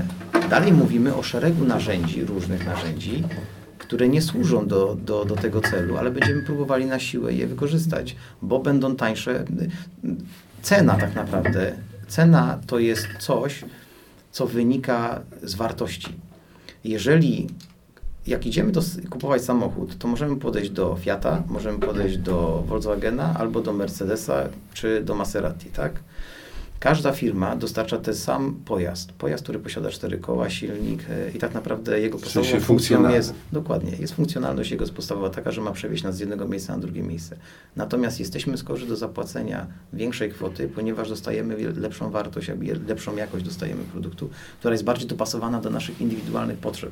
Bo ludzie się też dzielą, tak samo jak użytkownicy dzielą się na potrzeby i tak samo firmy. Jeżeli firma ma małe potrzeby i będzie naprawdę niewymagająca, to nie będzie uruchamiała platformy całej, która jest e, platformą e, obejmującą całe, wszystkie procesy, tylko weźmie sobie tego prostego przykładowego Excela i będzie na tym Excelu tworzyła te, te formuły, gdzie y, ilość jakby tych kolumn i wierszy będzie w miarę nieduża i tak naprawdę jest stanie prostą funkcją suma obliczyć wszystko, co potrzebuje. Wiadomo, że nie wyciągnie wtedy, nie pójdzie do nas i nie powie, słuchajcie, chciałbym uruchomić platformę e, dla tego jednego działu, dla tej jednej tabelki, żebyśmy przenieśli ją tutaj. No oczywiście, że tego nie zrobi, tak?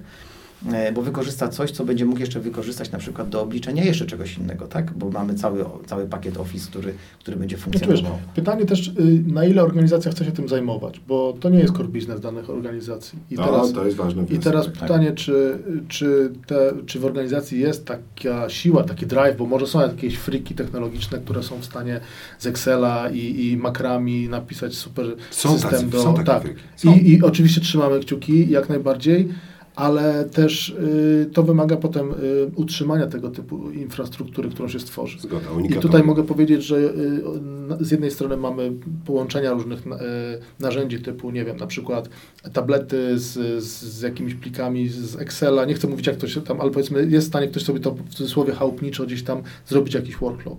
Ale co będzie, jak się w iPadzie nowa wersja pojawi? No trzeba usiąść i znowu może coś Co będzie, jak ten poprawić. człowiek zachoruje. Tak, Właśnie, y, bo to jest tak, kolejne- odchodzi człowiek, odchodzi technologia. Y, Miałem okazję w ostatnich latach pracować już też w dwóch firmach, które y, samodzielnie tworzyły rozwiązania y, od strony jakby kodowania, programowania. Mhm. Czyli Low code, czy taki, czy taki już Y, prawdziwy? Nie, nie, nie. To były sytuacje, gdzie były zatrudnione software house'y, Okej. był podany jakiś powiedzmy program funkcjonalno-użytkowy, że chcemy przykładowo Mhm. funkcję do, y, aplikację do usuwania usterek, Mhm. że ma być iPad, że inspektor Mhm. ma iść na budowę, że ma Mhm. wysyłać, że to ma się przesyłać na maila i tak dalej, i tak dalej. Więc cały program był opisany, zostało to zakodowane. Miało to kosztować kilkadziesiąt tysięcy złotych. Ostatecznie po dwóch latach kosztowało kilkaset, a jeszcze nie do końca działało. Miałem przyjemność właśnie brać udział w tego typu e, testach, wdrożeniach, no nawet pierwszy, pierwszy, pierwszy audyt, na który pojechaliśmy w budynku kilkaset kilometrów od Warszawy, sześcioosobowy zespół, iPady, wszystko zainstalowane. Cały dzień, y, piąta rano wyjazd, jedziemy na miejsce, cały dzień chodzimy po budynku, robimy zdjęcia dokumentacji, robimy zdjęcia elementów, wracamy. Wszystkie zdjęcia są na biało. Wszystkie zdjęcia, które sześcioosobowy zespół y, są, nie, nie ma ich. I tylko dlatego, że po prostu w, rozmowie jadąc tam uznaliśmy, że będziemy jeszcze trochę robić starą metodą, to część tych zdjęć mieliśmy w telefonach i byliśmy w stanie klientowi w terminie ten raport oddać. I teraz firmy, które, y, które samodzielnie próbują y, pewne rozwiązania wdrażać już na takim poziomie, nawet bardzo już powiedzmy mini ERP nazwijmy to, gdzie tworzą dedykowane narzędzia na poziomie właśnie programowym. Oczywiście też trzymamy za nich kciuki, tak jak wspominałem już wcześniej, ale nie, no, Czy my nie mamy problemu tego? Jasne. to, to, to nie jest tak, że, że my nie popieramy inicjatywy. Ale- ale- ale- Wiesz, że żartuję. muszą, muszą się liczyć z tym, że potem przychodzi aktualizacja iPada dzień przed wyjazdem na taki projekt i może się okazać, że to nie działa. I może się okazać, że trzeba Jasne. znowu dzwonić. Znaczy i, kwestia i, jest taka, że trzeba sobie zdać sprawę, czy oddajemy w ręce utrzymanie i funkcjonowanie i bezpieczeństwo tego, że system będzie działał, będzie niezawodny firmie, która się na tym zna i naprawdę od samego początku do końca jest właścicielem tego rozwiązania i nic innego nie robi, tylko jeszcze co jest ważne, jeżeli mamy nasze rozwiązanie indywidualne, to uczymy się tylko na naszych błędach i na naszych dobrych praktykach. Jeżeli mamy rozwiązanie, które wdrażamy w ramach, które jest wykorzystywane przez inne firmy z, tej samej branży co my, to automatycznie mamy zbiór dobrych praktyk, które są zasane do tego systemu po to, żeby się każdej firmie, każdej, która kupi, pracowały się sprawniej. To jest bardzo ważne, co powiedziałeś. Chciałbym na chwilę wrócić do tego, o czym mówił Mateusz. E, czyli e, takiego zjawiska, w którym firmy porywają się na, na, własne, na, na samodzielne pisanie aplikacji. Ja nie rozumiem tego trendu, powiem szczerze. Dla mnie w dobie takiej penetracji technologiami e, każdej praktycznie z branż i każdego z aspektów, to jest, e, to jest szalony pomysł. Tak? To szkoda pieniędzy, to są wyrzucone pieniądze. No, twój przykład dowodzi ten, który przytoczyłeś, że to ktoś po prostu wyrzucił pieniądze. I myślę, że zaryzykuję stwierdzenie, ale chyba się nie mylę, że być może nad, że dzisiaj praktycznie jest wiele firm na świecie pracujących równolegle nad podobnymi rozwiązaniami w, w danej branży budownictwa, tak? Czyli na przykład, nie wiem, e, narzędzia do robienia takiego view 360 stopni, tak? Mhm. Jakieś rozwiązania, tak, które są w stanie się to pojawia. Zrobić capture tego, z, z, zrobić to zdjęcie 360, potem gdzieś nanieść, może jakąś, spróbować jeszcze może jakąś, jakąś może geometrię odtworzyć i tak dalej. Tak, dalej. to jest możliwe, tak? To się wszystko, to się, to się dziś dzieje. I takich produktów równolegle jest kilka, trzy, cztery, tak? Oczywiście. I teraz i dzisiaj na przykład gdybym miał podjąć decyzję, ok, ja zrobię to lepiej, to muszę być naprawdę dobrze przygotowany. Muszę mieć świadomość tego, że wchodzę w, w, w, w buty i jakby komuś w biznes, muszę mieć naprawdę pewien, że jestem w stanie to dobrze zrobić i dowieść do końca. Tak? Ja bym się dzisiaj na to kompletnie nie porywał. To byłoby bez sensu. Tym bardziej, że tych na, na, narzędzi naprawdę sporo jest. Jasne. Powiedzcie proszę, czy widzicie jakieś, jakieś wschodzące trendy w naszej branży, branży budowlanej, cyfryzacji branży budowlanej. I tu zarówno chodzi mi powiedzmy sobie o sensory, akwizycje, Internet of Things, tak? czyli, czyli wszystko to, co nowe się pojawia w technologii, czego wcześniej nie było, a co możemy zastać do systemu i może nam przynieść wartość.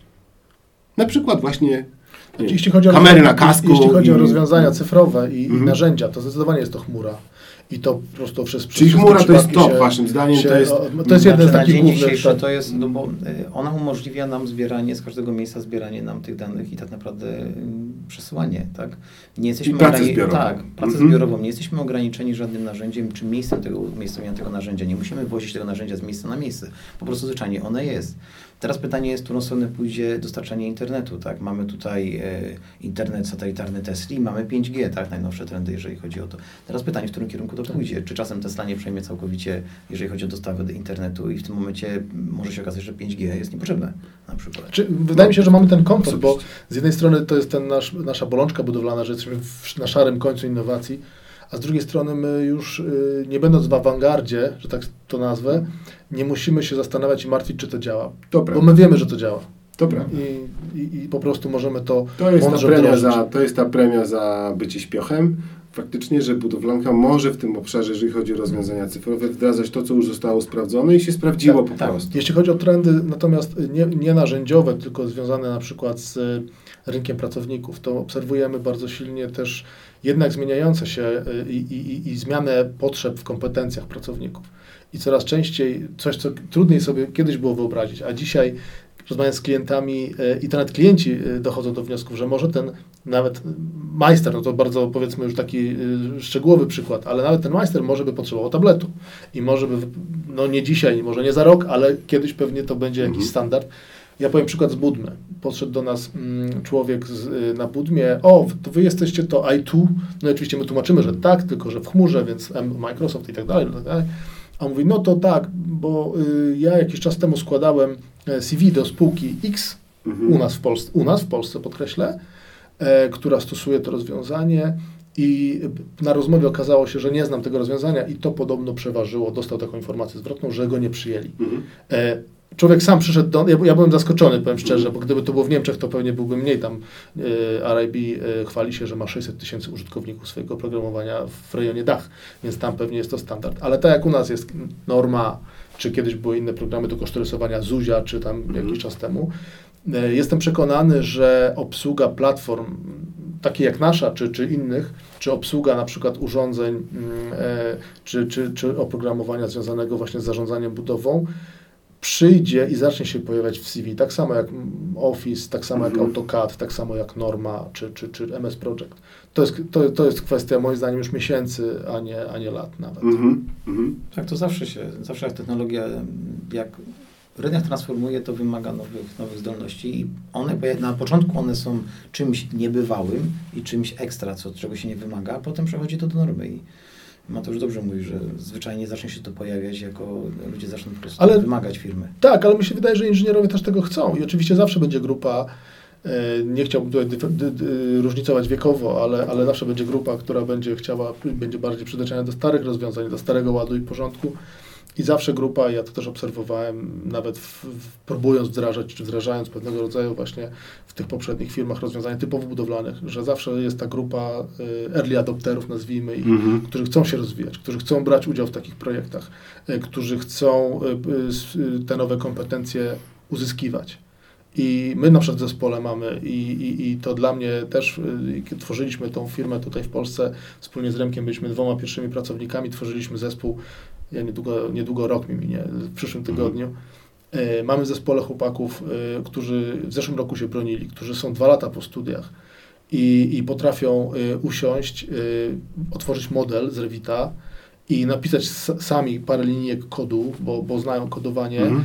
I, i posegregować i rozbić na kosztorys wszystkie elementy, y, gdzie, gdzie po- pogrupować na przykład wszystkie słupy, pogrupować wszystkie ściany, y, po, y, po, pododawać w kolumnach ilości i tak dalej i zrobić przedmiar w kilka godzin, co kiedyś zajęłoby dla wieżowca tydzień całemu zespołowi. I chłopak siada, otwiera laptopa i robi to w kilka godzin. I, i, i to, tego typu kompetencje też z czasem będą, no by powiedział, nawet niezbędne.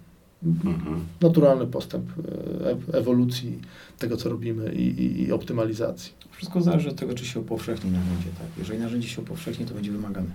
Tak. No, do, przed, zanim to się wydarzy, będzie musiało dowieść swojej wartości, to znaczy w, w zauważalny dla zarządu e, sposób, dla kierownictwa organizacji ukazać swoją wartość. Dokładnie tak, ale właśnie tak jak powiedziałem, jeśli mamy w tym momencie dział kosztorysowy, który przygotowuje ofertę w, na przykład w tydzień czy w dwa tygodnie, siedzą z Excelem, otwierają AutoCAD, każdą ścianę muszą zliczyć, no są tam też półautomatyczne rozwiązania. Jeżeli będziemy w stanie pokazać, a jesteśmy w stanie pokazać, że dla, dla już dzisiaj dla pewnego rodzaju modeli, które są z, jak, z jakąś tam kulturą bimowską przygotowane, jesteśmy w stanie to zrobić kilkoma, w cudz- w cudzysłowie, kliknięciami i ten, i ten zespół może zrobić tych ofert, y, nie wiem, w tydzień pięć, a nie jedną. No to tutaj już mamy w zasadzie Tak, tak. decyzja sama Pełna zgoda. tak. Pełna zgoda. Program wtedy udowadnia, jakby rozwiązanie, technologia wtedy udowadnia, że, że jest wartościowa, kiedy przynosi wymierny skutek. I teraz pytanie, jak go mierzymy? W naszym przypadku mierzymy go czasem, bo my skracamy czas realizacji pewnych czynności, które, które są Tak realizowane tak czy inaczej. Więc y, ja to nazywam czas to pieniądz, a pieniądz to czas. Tak? Jeżeli masz pieniądze, możesz kupić czas. Si. E, W, w prywatnym życiu e, masz pieniądze, e, bo pracujesz ciężko, ale jak pracujesz ciężko, masz dzieci, nie możesz się nim opiekować, więc kupujesz opiekunkę, czyli kupujesz ten, ten czas dla dzieci, których ty nie masz. I tak to wygląda też, też w przedsiębiorstwach. Tak? Jeżeli chcemy zaoszczędzić troszeczkę czasu, to musimy go kupić. Kupujemy rozwiązanie, które będzie oszczędzało czas naszym pracownikom i będzie dowoziło, dowoziło tych wartości. I to jest ta produktywność, która nie jest mierzona ilością wytwarzania, tak jak ja to No wczoraj i daje mówiłem nam przewagę konkurencyjną. To daje nam. Jest w stanie, jesteśmy w stanie budować w sposób ustrukturyzowany, budować przewagę i tak naprawdę widzieć, gdzie możemy tak naprawdę tę przewagę osiągnąć. Bo można po omacku oczywiście na czujach, bo dosyć często y, właściciele firm pracując przez wiele lat mają już tak zwanego nosa do, do biznesu i wiedzą, gdzie mogą, gdzie mogą prześcinać konkurencję Tak. swoją i w którym kierunku iść, gdzie dywersyfikować te działania i tak dalej. Natomiast jeżeli do tego, do ich nosa dołożymy jeszcze narzędzie, które będzie w stanie im podpowiadać rzeczy i analizować za nich szybciej, analizować pewne trendy, które się dzieją u nich nawet w przedsiębiorstwie i gdzie tak naprawdę przedsiębiorstwo możemy zoptymalizować, w tym przypadku, kiedy mamy ograniczone możliwości optymalizowania kosztów materiałów, optymalizujmy pracę naszych pracowników, optymalizujmy procesy, bo to jest też ważne. Jeżeli zoptymalizujemy procesy, wszystko będzie działało lepiej. To jest jak, jakbyśmy mieli powiedzieć o przekładni. Jeżeli przekładnię nie posmarujemy, nie, nie, nie zanurzymy w oleju, będzie pracowała ciężej. Zanurzmy ją w olej, będzie gładko pracowała i szybciej będziemy, będziemy mogli wykonać daną pracę szybciej. To jest, systemy są jak, jak takie właśnie, jak można powiedzieć, jak przekładnie, tak? No jeżeli, jeżeli na przykład dzisiaj jakiemuś pracownikowi jakaś czynność, wpisanie jakichś wartości czy ocena jakichś, jakichś danych w komputerze zajmuje 15 minut, a z jakimś tam nowym rozwiązaniem będzie zajmowało mu 3 albo 5 minut, no to pewnie tam w masie jakoś nie zrobi to różnicy, nikt się tym specjalnie nie przejmie, że ten człowiek spędza codziennie na tej czynności tam te 10 minut więcej. Ale jeżeli weźmiemy teraz y, 100 pracowników, którzy przez y, dwa lata codziennie i każdy z nich tam te parę minut na każdej czynności y, utnie, bo nie będzie musiał pliku przeciągnąć do maila, nie będzie musiał Mhm. wysłać, sprawdzać, czy się wysłało, sprawdzać, czy się odebrało i tak dalej, i tak dalej. Nie będzie musiał siedzieć na naradach tyle czasu, bo będzie miał wszystko w tym. To te, te, to te drobne oszczędności kumulują się do tysięcy godzin, tak do, do, do dziesiątek tysięcy godzin. Panowie, powiedzcie na zakończenie, e, jaką dajecie perspektywę czasową polskiemu sektorowi budownictwa na dojście do takiej w miarę względnej cyfryzacji, albo przynajmniej takiego poziomu, w którym mm, firmy na tyle biegle posługują się już technikami cyfrowymi, że daje im to zauważalną wartość. Ja bym powiedział, że... 5 lat, 7 Ja, lat, ja bym 10? powiedział, że y, trudno oczywiście dzisiaj to ocenić. Bardzo dużo czynników, y, zwłaszcza w ostatnich dniach, y, wpływa na, na, na to, co się dzieje na rynkach, ale jestem przekonany, że to jest dużo szybciej niż się wszystkim wydaje. I na to nakładają się te rozwiązania, które mamy, te, te, te nowoczesne rozwiązania techniczne, które są dostępne, popularna chmura, szybki internet, tak jak wspomniał Remigiusz, to wszystko ułatwia. Ale też na przykład y, pandemia bardzo przyspieszyła i stąd też y, jakby nasza obecność też na dwudziestu kilku rynków, rynkach y, w, na świecie teraz, a nie, a nie ro- rok wcześniej czy za dwa lata. ponieważ dzisiaj już wszyscy rozumiemy, że można tak pracować i nikt już nie ma wątpliwości, a telekonferencja przez telewizor z dużą kamerą na górze nie jest czymś egzotycznym, tylko Tak. jest czymś standardowym. To ciekawy wątek właśnie, bo jeszcze tego nie, pod, nie podnieśliśmy. Zapomnieliśmy już trochę może o pandemii. Czyli pandemia była dla Was takim e, czynnikiem rozwojowym dla, rozwo- dla rozwiązania? Wydaje mi się, że Nie, zdecydowanie tak, że dla, dla, dla rozwiązań cyfrowych i dla, dla Ogólnie dla rozwiązań- cyfrowych Ogólnie dla Tak. cyfrowych to, tu jest, to tutaj nie ma chyba, to chyba wszyscy mamy te same obserwacje. A jest pytanie, jeżeli chodzi o samo rozwiązanie do zarządzania, o, o, o ten M2? Znaczy tutaj się nic nie zmieniło z racji tego, że, że my jakby dostarczaliśmy to rozwiązanie i rozwijaliśmy zanim pandemia wyszła, więc No, my przeszliśmy w 2000, 2018 roku e, była inauguracja, jeżeli chodzi o zastosowanie, przejście na, na chmurę, tak, naszego Mhm. rozwiązania, więc, więc tutaj nie możemy powiedzieć, że w jakiś Okej. sposób pandemia spowodowała to.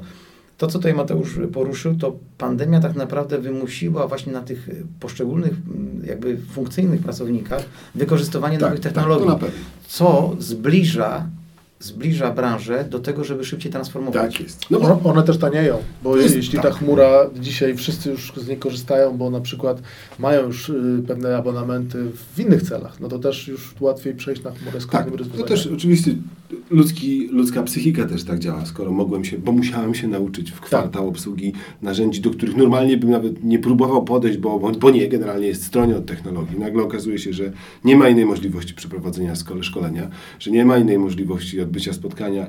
I nie było to takie straszne, dało się to zrobić, człowiek to pojął i zaczął korzystać na bieżąco.